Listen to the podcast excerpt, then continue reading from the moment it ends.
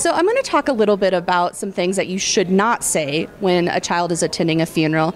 The first one that I hear a lot is stay strong. Uh, they our loved one wouldn't want you to act like that. Uh, what that's telling a child is that they shouldn't feel a certain feeling, and that they have to be strong to get through their grief. And as we know as adults, grief is hard work, and it's okay to show sadness. It's okay to grieve someone. But if we're telling a child to stay strong, it means they shouldn't cry, they shouldn't feel grief. So make sure that you don't say those kind of statements to a child. The other thing is um, when you tell a child that they're too young to be a part of the funeral, include them. Even if they're three years old, you include you can include that child in different parts of the funeral. So not thinking that they're too young to understand what's going on.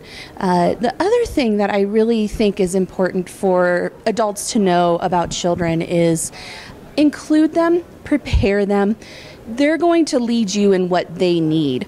Um, so just including them, it's that's not really a thing not to say, but make sure you're including them in the whole process so that they feel like it's okay to grieve in whatever way they want to feel, but it also helps them feel like a part of the family and gives them that time to grieve as well. So make sure that you're including them, not saying some of those things that I know were really well intended when we say it, but they might not be as helpful. So just think about what you might say to a child of any age that's attending to a funeral.